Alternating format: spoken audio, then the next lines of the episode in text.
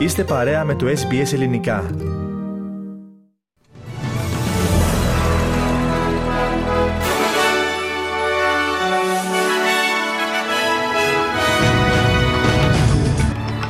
Εν αναμονή του τροπικού κυκλώνα Τζάσπερ στο βόρειο άκρο της Κουίνσλανδης.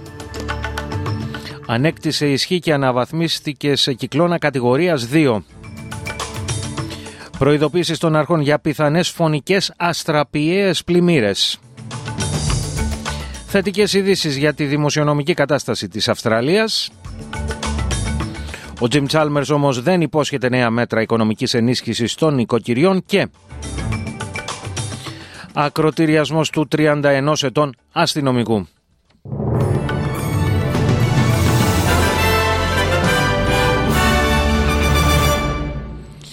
Οι ειδήσει μας αναλυτικά. Πολύ ισχυρές βροχοπτώσεις, θυελώδεις ανέμους και αστραπιαίε πλημμύρες φέρνει μαζί του ο τροπικός κυκλώνας Τζάσπερ, ο οποίος αναμένεται να πλήξει από ώρα σε ώρα το βόρειο άκρο της Κουίνσλάνδη. Ο κυκλώνας έχει ανακτήσει ισχύ από κατηγορία 1 σε κατηγορία 2, το οποίο σημαίνει ανεμορυπέ που φτάνουν σε ταχύτητα τα 130 χιλιόμετρα την ώρα. Πάντως, οι κάτοικοι αυτών των περιοχών προετοιμάζονταν τις τελευταίες μέρες για την έλευση του κυκλώνα, ο οποίος κινήθηκε πολύ σιγά προς τις ακτές της πολιτείας.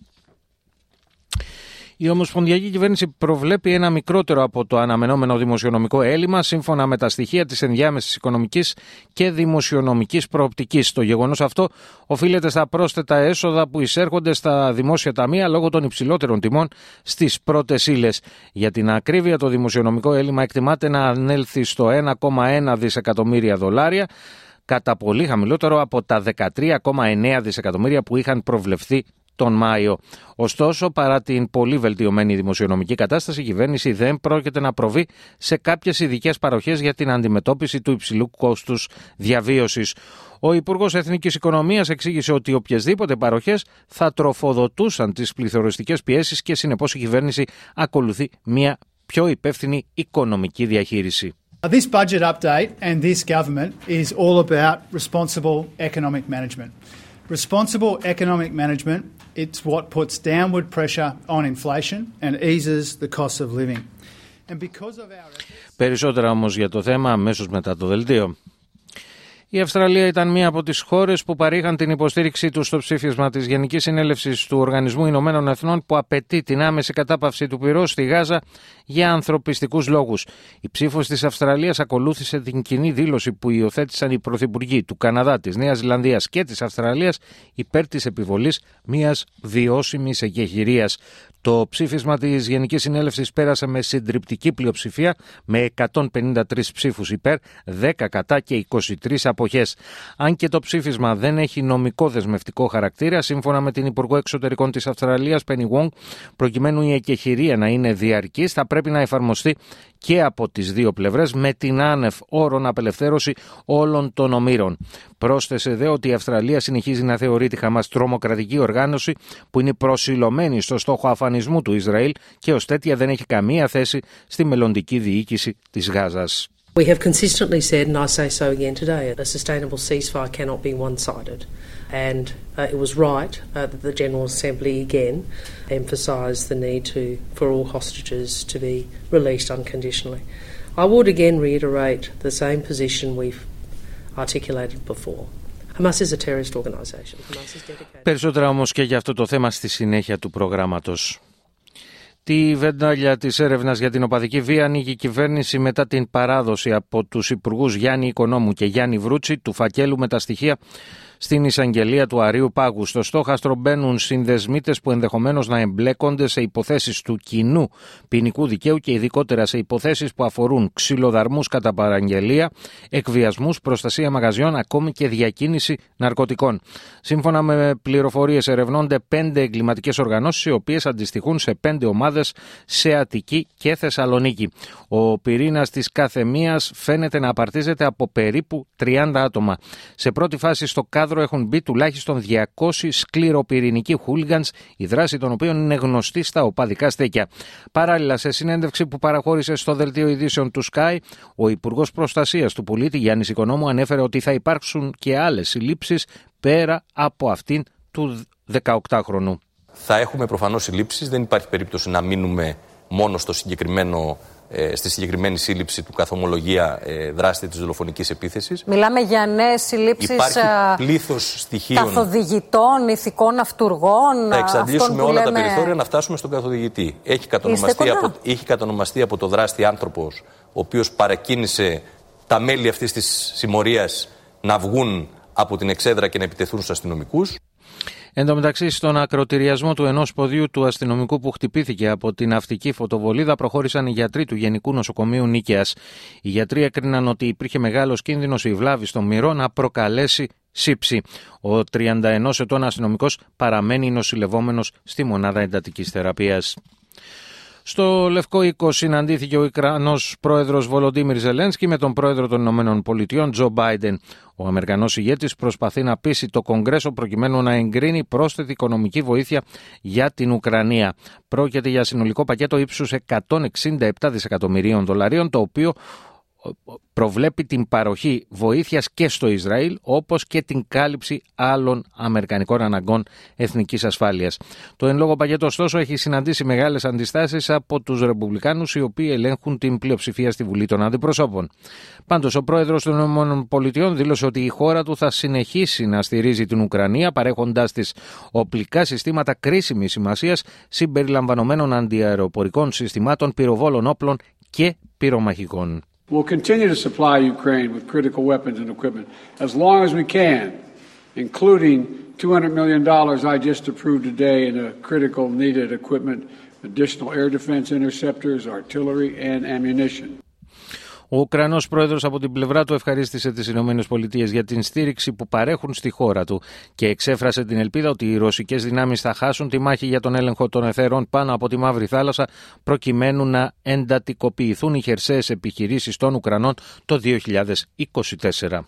Mr. President, thank you very much for your supporting, supporting us.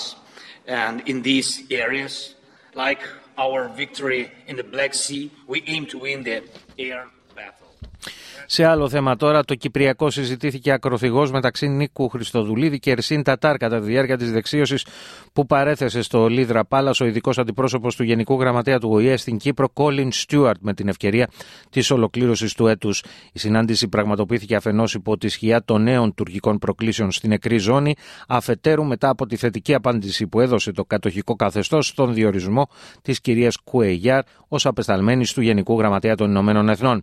Σε δήλωση μετά τη συνάντηση, ο πρόεδρος της Δημοκρατίας αναγνώρισε τις δυσκολίες στην προσπάθεια για επιστροφή στις διαπραγματεύσεις. Σίγουρα για το Κυπριακό συζητήσαμε ανάμεσα σε άλλα, αλλά δεν έγινε κάποια διαπραγμάτευση. Επανέλαβα στον κύριο Τατάρ την ετοιμότητά μου και ότι ελπίζω να προσέλθει στο τραπέζι των συζητήσεων για να πετύχουμε αυτό που θέλουμε που είναι η επανέναρξη των συνομιλιών, είπε χαρακτηριστικά ο κύριος Χριστοδουλίδης. Για τη σχέση του με τον Αλέξη Τσίπρα ερωτήθηκε μεταξύ άλλων ο πρόεδρος του ΣΥΡΙΖΑ Στέφανος Κασελάκης στη συνέντευξη που παραχώρησε στη δημόσια τηλεόραση της ΕΡΤ. Όσον αφορά στα στελέχη που αποχώρησαν, τόνισε ότι αποτελούν παρελθόν. Ε, η σχέση μου με τον Αλέξη είναι εξαιρετική. Η, η βάση του κόμματος ε, προφανώς ε, τον αγαπάει πολύ βαθιά είναι μεγάλη μου τιμή που τον έχω διαδεχτεί. Είναι μεγάλη μου τιμή που έτρεξα δίπλα του στα ενδιάμεσα των δύο εκλογών. Και ο ΣΥΡΙΖΑ είναι εκεί που είναι ο Λέξης Τσίπρας.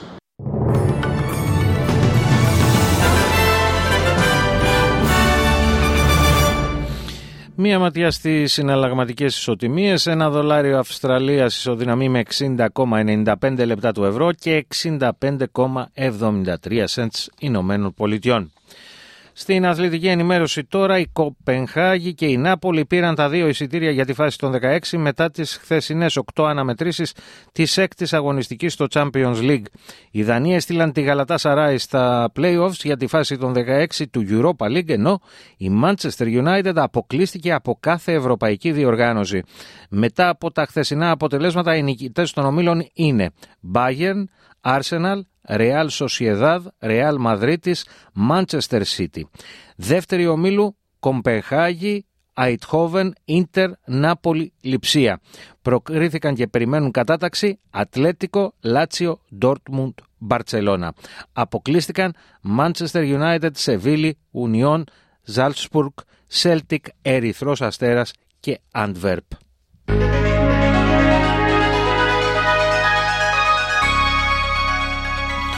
Και να ολοκληρώσουμε με την πρόγνωση του αυριανού καιρού. Πέρθ, ηλιοφάνεια 16 έως 29. Αδελαίδα, μερικές σποραδικές βροχές 16 έως 22. Μελβούνι, επίσης μερικές σποραδικές βροχές 19 έως 25. Χόμπαρτ και εδώ μερικές σποραδικές βροχές 17 βαθμοί η ελάχιστη, 24 βαθμοί η μέγιστη. Καμπέρα συννεφιά η οποία θα υποχωρήσει 18 έως 30 βαθμοί.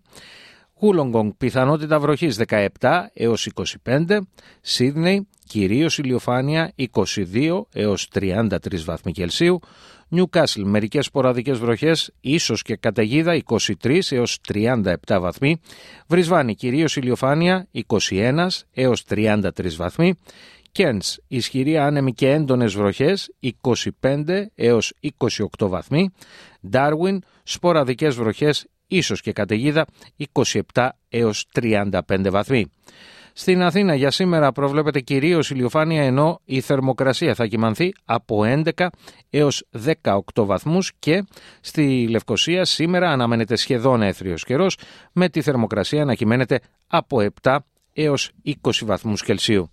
Σε αυτό το σημείο, κυρίες και κύριοι, ολοκληρώθηκε το αναλυτικό δελτίο ειδήσεων του ελληνικού προγράμματος της ραδιοφωνίας SPS, το οποίο επιμελήθηκε και εκφώνησε ο Αλεξάνδρος Λογοθέτης. Εσείς όμως δεν αλλάζετε συχνότητα, καθώς μετά τα σύντομα διαφημιστικά μηνύματα στη ραδιοφωνική συντροφιά σας επανέρχεται ο Πάνος Αποστόλου με την παρουσίαση ενός πλούσιου και ποικίλου προγράμματος.